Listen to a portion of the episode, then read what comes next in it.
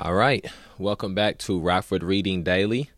I believe this is episode 51 we are currently on, and we are reading chapter 6 of Citizens, Cops, and Power Recognizing the Limits of Community by Steve Herbert. The Unbearable Lightness of Community. It is understandable that two leading police scholars would argue that community policing, quote, is the most important development in policing in the past quarter century, end quote. No self respecting police department in the United States, and now much of the world, does not have a program that can plausibly be placed under the community policing umbrella. Today, there is little talk of the professional model, little talk of competing models for organizing police departments. Community policing is the preferred ideal. And why not? Given the desired ends of community policing, more cohesive and politically competent urban neighborhoods, closer ties between residents and officers, more creative police problem solving, how could one object to its hegemony as a model for police organizations? Why not a more capable and engaged citizenry? Why not a more responsive and effective police force? Excuse me. In preceding chapters, I have addressed these and related questions. I pursued two broad goals. One was to de- decensor the normative assumptions about community and about the community police relation that underlie legitimations of community policing. I sought to expose and contrast the architecture of differing normative visions of community and of the state society relation.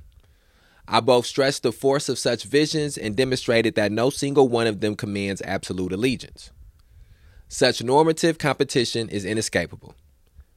Any broad evaluation of community policing must acknowledge this competition and the unavoidable political tensions it generates.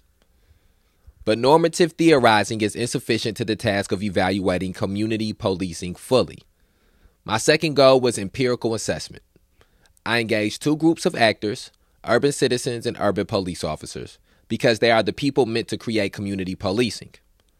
One can isolate and counterpose normative visions but such an abstract exercise fails to assess the tractability of any such vision in daily experience. To determine whether the ideals of community policing can be achieved involves collecting and analyzing the qualitative data I relied upon here. My analysis teaches many lessons. In Chapter 1, for instance, I showed that the dominant ideologies of community that captivate normative theorists do not, in fact, have much relevance for urban residents.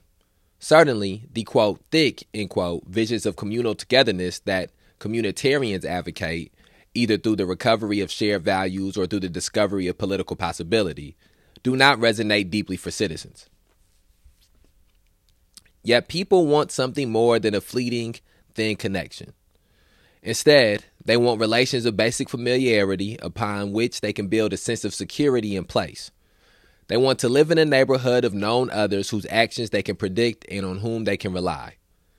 The hegemony of this vision of neighborhood connection has implications for our expectations of community political action. If theorists of community po- po- excuse me, if theorists of community politics anchor their prescriptions on the necessity of desirability of close neighborly connections, they will encounter only frustration. Community cannot bear the weight of such expectations. But perhaps the establishment of relations that breed security is a sufficient basis for the communal political work that community policing envisions. In Chapter 2, I explored that possibility. I showed that the residents were quite pessimistic that this could transpire. They consistently cited numerous obstacles that impede their neighborhood's ability to coalesce and to advocate. Activists, especially, but others as well, noted several factors that prevented the realization of communal political agency. Importantly, the significance of these obstacles varies unevenly with geography, such that economically disadvantaged communities face larger hurdles to political efficacy than do advantaged ones. Taken together, the analyses of chapters 1 and 2 suggest the need to question endorsements of community policing that presume that neighborhoods can and will enact in efficacious, efficacious and representative politics.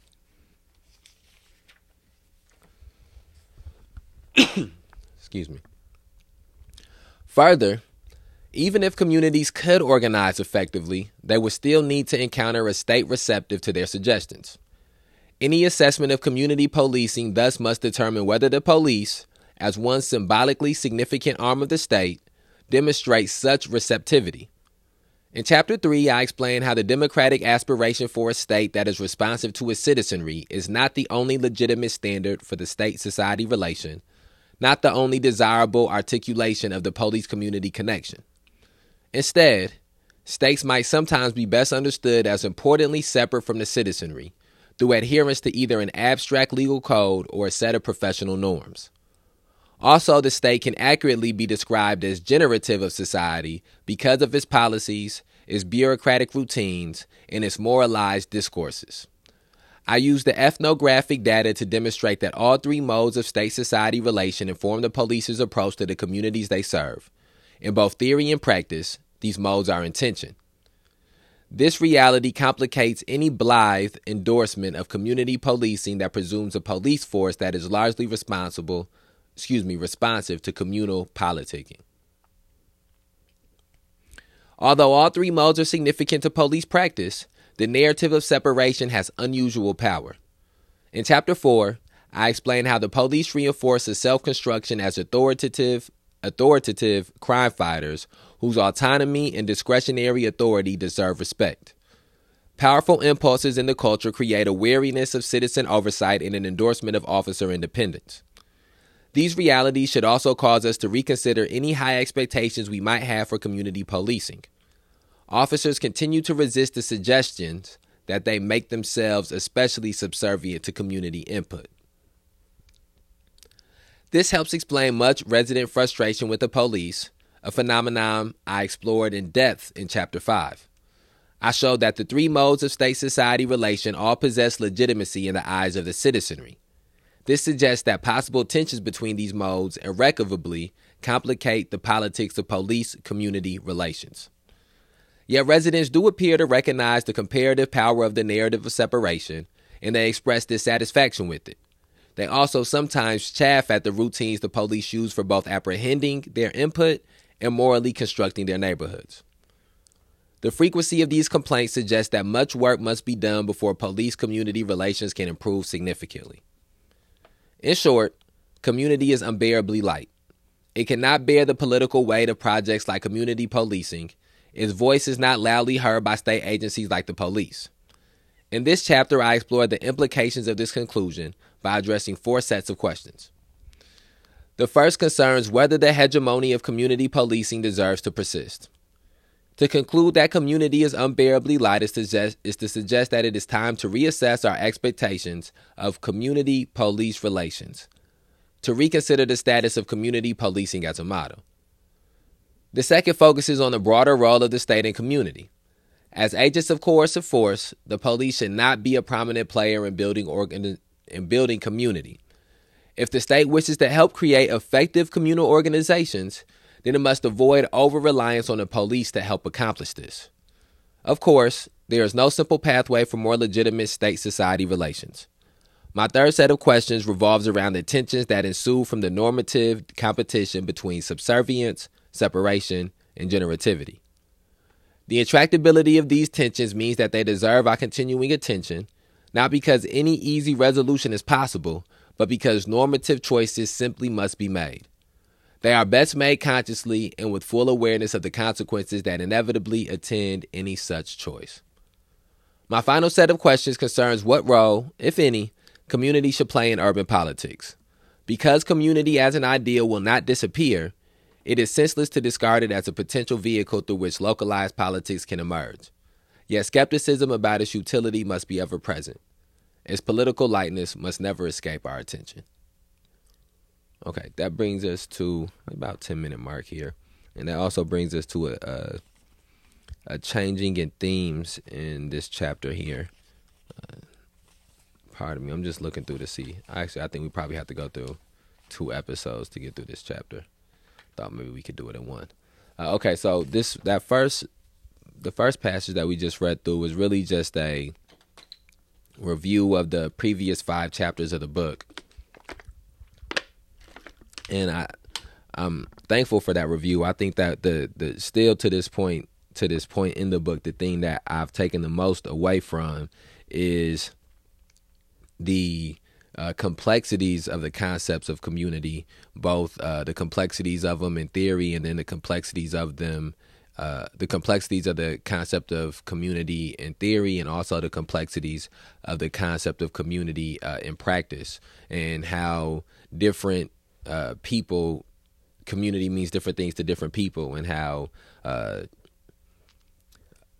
one of the things that has been pointed out the most is that the hindrances that certain communities have when it comes to uh, their relationships with the police, when it comes to the legitimacy that they view the police in, when it comes to being able to deal with uh, root issues or root causes of crime that is taking place in neighborhoods. A lot of those things come down to the uh, economic position that these neighborhoods are in. It comes down to the econ- uh, the financial positions that these neighborhoods are in. It comes down to the uh, the uh, class status of the people within that neighborhood, and and also I think that that does.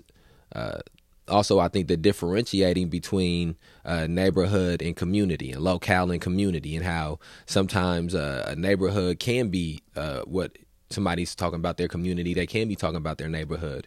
Uh, but also, there can be times where somebody's talking about community and they're talking about uh, the race of people that they're from, or they're talking about uh, people that work a similar job that they have, or people who have gone through a similar uh, personal experience that they have went through. And and uh, and so I think that uh, one of the things that's important about these specific issues we're talking about is being able to converse with people and be working with the same definitions or the same understandings of concepts. And so I think that my understanding of the concept of community has uh, greatly evolved from reading through this. And I don't think that I would just arbitrarily use that word without taking the time to figure out uh, what it means in the context of the conversation and what it may mean to the person I'm having the conversation with. Uh, I think another one of the things that has stood out to me about all of these, uh, the previous five chapters, is the the hindrances to the legitimacy of policing uh, when it comes to the neighborhood that you're from or the community that you're in or the experiences that you personally have. And I think that uh, that's something that uh, we have to have more co- conversations about is how uh, for certain people who have who are, who are who the institution of policing views to be more likely to be quote unquote the victim as opposed to somebody that they view to be more likely quote unquote the, the criminal that has a lot to do with your the legitimacy in which you view the police in, uh, the neighborhood or the communities that you're from, uh, ex- personal experiences that you've had. All of these things have a lot to do with the legitimacy that you view the police in. Uh, I think another one of the things that stood out here is some of the manner mannerisms, some of the thought patterns and ideologies of police when it comes to their interactions with citizens has been at the forefront, and and I think all of those things are are pieces of a puzzle that need to be put together for us to be able to accurately uh, move forward with uh, with altering some of these uh, institutional uh, issues. Okay, let's move on to the next portion. on the status of community policing. Skogan and Roth accurately described the rapture that surrounds community policing. Its popularity allowed it to overthrow the professional model as the organizational ideal, and it infected much popular and political discourse about the proper role of police departments. Yet mine is not the first analysis to suggest that the reality of community policing does not match its rhetoric. Police officers continue to resist it with appreciable tenacity. Many departments appear to adopt community policing programs not because of a strong internally held belief in its utility, but primarily to maintain their legitimacy, particularly in the eyes of outing of outside funding agencies like the federal government. Even where community policing does exist to a noticeable extent, it is typically confined to a single, often isolated unit within a department, rather than diffused throughout the organization as a culture changing reform. In addition, the police's community engagement is often largely confined to working with advantaged neighborhoods whose perspectives on crime and policing are congruent with those of the officers. More marginalized groups rarely get a word in edgewise. Indeed, we do not possess much evidence that the police community relation has changed much as a consequence of community policing. Take, for example, the case of Chicago, whose municipal government undertook what is arguably the most ambitious effort yet to implement community policing. Chicago city government spearheaded an impressively concerted effort at a thoroughgoing reform. This included making numerous city government agencies responsive to community concerns about a range of issues connected to crime and disorder. It also included a robust effort to advertise and convene regular police community forums. In their analysis of these forums, Wesley Skogan and his associates found that awareness of community policing in Chicago increased measurably, and that about 28% of Chicagoans who were aware of police community forums had attended at least one. Yet the number of attendees did not increase much during the late 1990s, and it consisted mostly of people who showed up regularly. More importantly, Observations of these meetings noted a continuing difficulty in establishing interactions in which both sides participated actively to create strategies to solve problems and to establish means to evaluate those strategies. Skogan concluded that these forums have not, quote, become a general vehicle for the kind of systematic problem solving that the department envisions, end quote. Similarly, Roth's extensive evaluation of community policing programs in the United States leads him to argue that, quote, true community partnerships involving sharing power and decision making are rare at this time, end quote. But why should we expect anything different? Why did we ever believe that communities could be more capable of articulating a political voice? Why did we ever believe that the police would be especially responsive? In retrospect, these assumptions seem naive. They may even be dangerous. To hold on to the hope that these dynamics will change is politically untenable. Such hope, however, well intentioned, can lead us astray. For instance, its perpetuation may cause us to neglect the significant challenges that face neighborhoods of economic disadvantage. As Ralph Taylor persuasively argues, broader factors, the cost of housing, the availability of jobs, the state of various social services, all deeply impact the everyday reality of urban neighborhoods far more than the factors of, quote, disorder, end quote. And none of these broader factors are in any way touchable by the police.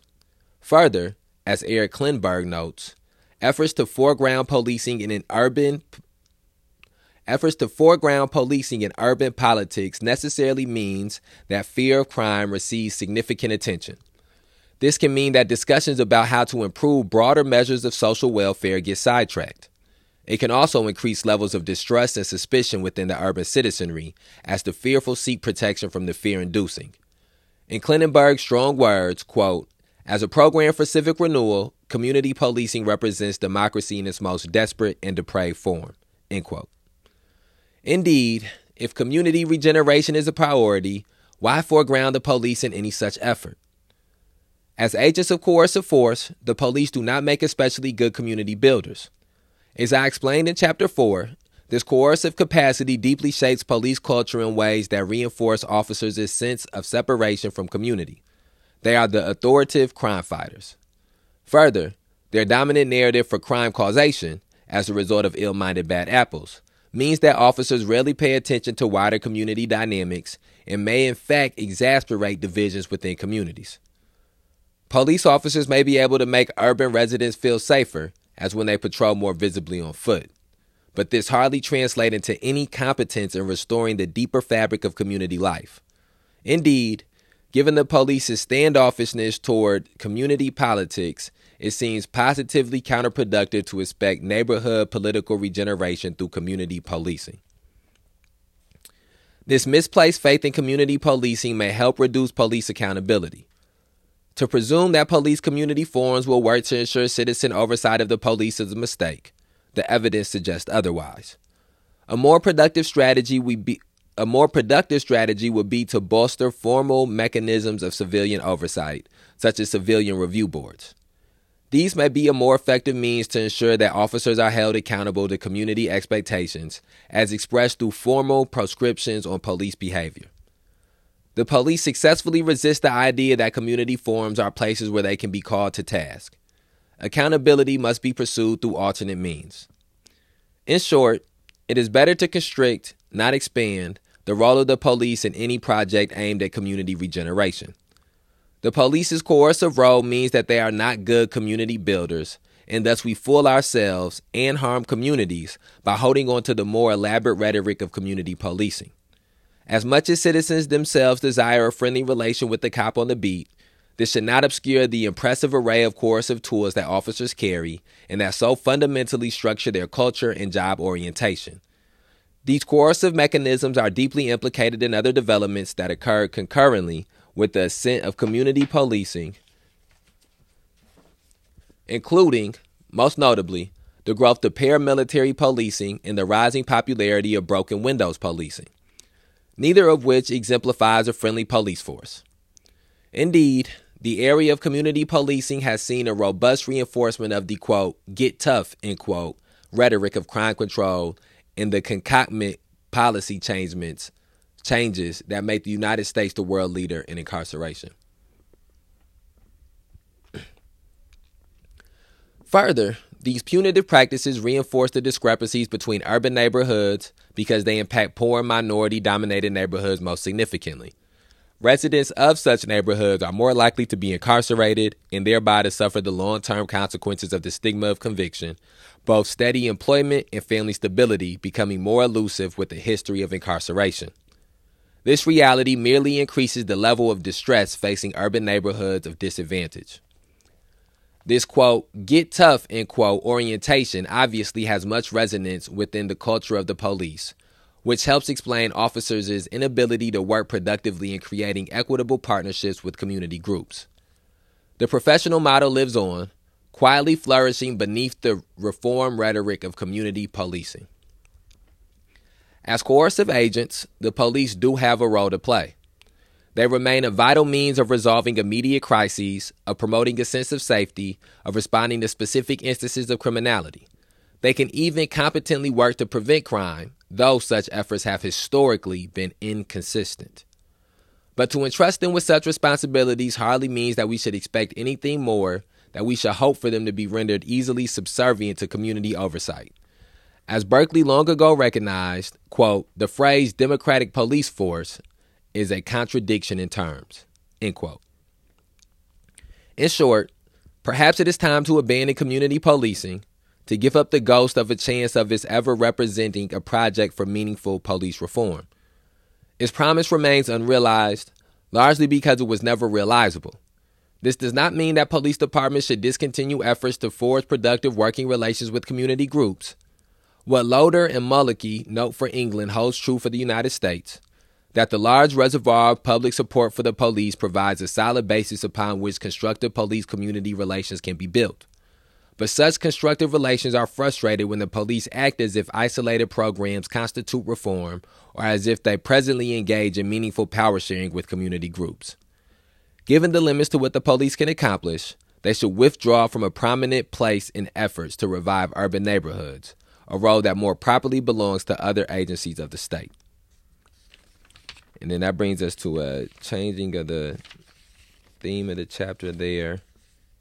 And then uh, I think we might we gotta we're gonna knock we'll knock out one more passage and then we'll end this episode. I think the main thing that stands out to me from the paragraphs that we just read through is the sorry about that, is the emphasis that Steve Herbert put on the fact that his conclusion and what is evident throughout the uh, readings of this piece of literature is that too many things are being relied upon to be done by the police.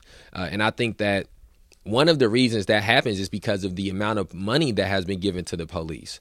And these are things that have happened politically through decades, that this has been a, a way to you give right give raises to police officers. Uh, they spoke about the paramilitary equipment that uh, the this concept of the warrior cop that has begun to heavily happen in the 21st century. A lot of these things can be traced back to the uh, 1992 or the 1993 the 90s crime bill that Bill Clinton put into uh, put into play, which increased heavily the amount of money and the amount of paramilitary equipment that uh, local police forces had, and all of these things have went to uh, create a philosophy uh, and within the institution of policing that is about uh, crime fighting. That is about violence fight, uh, about violence work. And and as he pointed out here, that throughout history, excuse me, throughout history,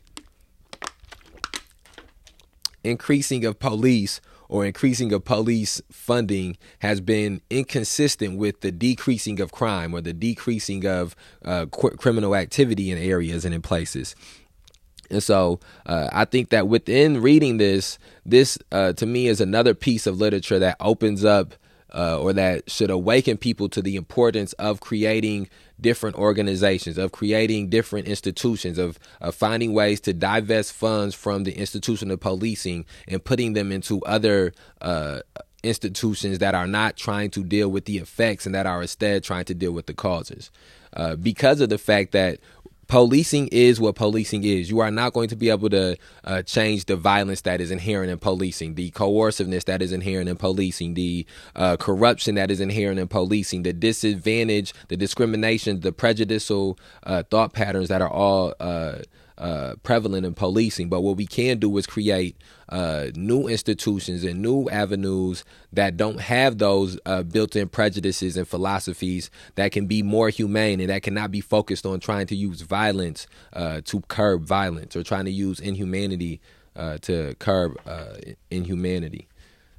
Let me see. I'm trying to see. Wait, I don't even know. We might not even be able to.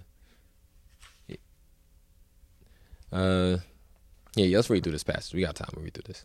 The state and community. The expected role of the police highlights a paradox. They are a state agency expected to reduce crime and to rebuild community, yet these goals are rendered well nigh unattainable by other components of the state. The police are not capable of altering the social dynamics that most affect urban neighborhoods. These dynamics, however, are implicated in policies enacted by the state. Indeed, Robert Sampson and Janet Lauritsen show that federal policies from urban renewal to public housing may have done more to cause inner city violence than to prevent it. At other levels of government as well, policies controlling zoning, housing, economic development strategies, and education strongly shape the realities that confront urban communities. It is hardly the police's fault that they cannot do much to stem the ill effects of the concentrated disadvantage these policies enable. Even if greater competence in police problem solving operations is possible, it would be but a puny bulwark against the overwhelming challenges generated by broader forces. The work of the police, in effect, represents an attempt by one component of the state apparatus to minimize the negative effects generated by other components. This reality helps underwrite a necessary skepticism about the possibilities of community policing and mandates a shift of our attention toward those state activities that more directly bear on urban neighborhoods. It is unrealistic to expect the police to undo the catastrophic consequences of state policies that help generate urban landscapes of widely varying economic and political possibility.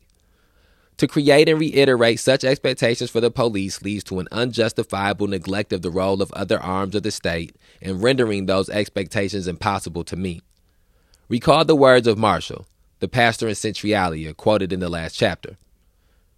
Marshall, I mean, hey, the police keep me safe at night. I appreciate them for doing that. If they want to focus on that and cleaning up the streets, I say you concentrate on that and let us and other agencies or whatever or have the police come alongside churches that can help change the community. But you put police in charge of changing the community as well as policing the community, they are going to fail in both areas. This is a point very well taken. The police cannot change the underlying conditions that shape urban neighborhoods in any substantive fashion. Whatever culpability the state possesses for the health of the community largely lies outside the police's rightful charge. Let us absolve the police of unjustified responsibilities and hold the state accountable for those of its policies most directly connected to the realities that urban neighborhoods confront daily. Let us also hold the state accountable for its responsibility in generating the means by which citizen agency can be expressed and reinforced. The insight that the state largely generates the community with which it interacts requires us to assess just how this transpires. The state and civil society, in other words, are not strictly separate and opposing entities, but importantly connected by the opportunities the state constructs for citizen activity and involvement. Through various means, wars, schools, political parties, states have historically created the mechanisms for citizen participation in public life. Without such state sponsored supports, citizen action is unlikely to build.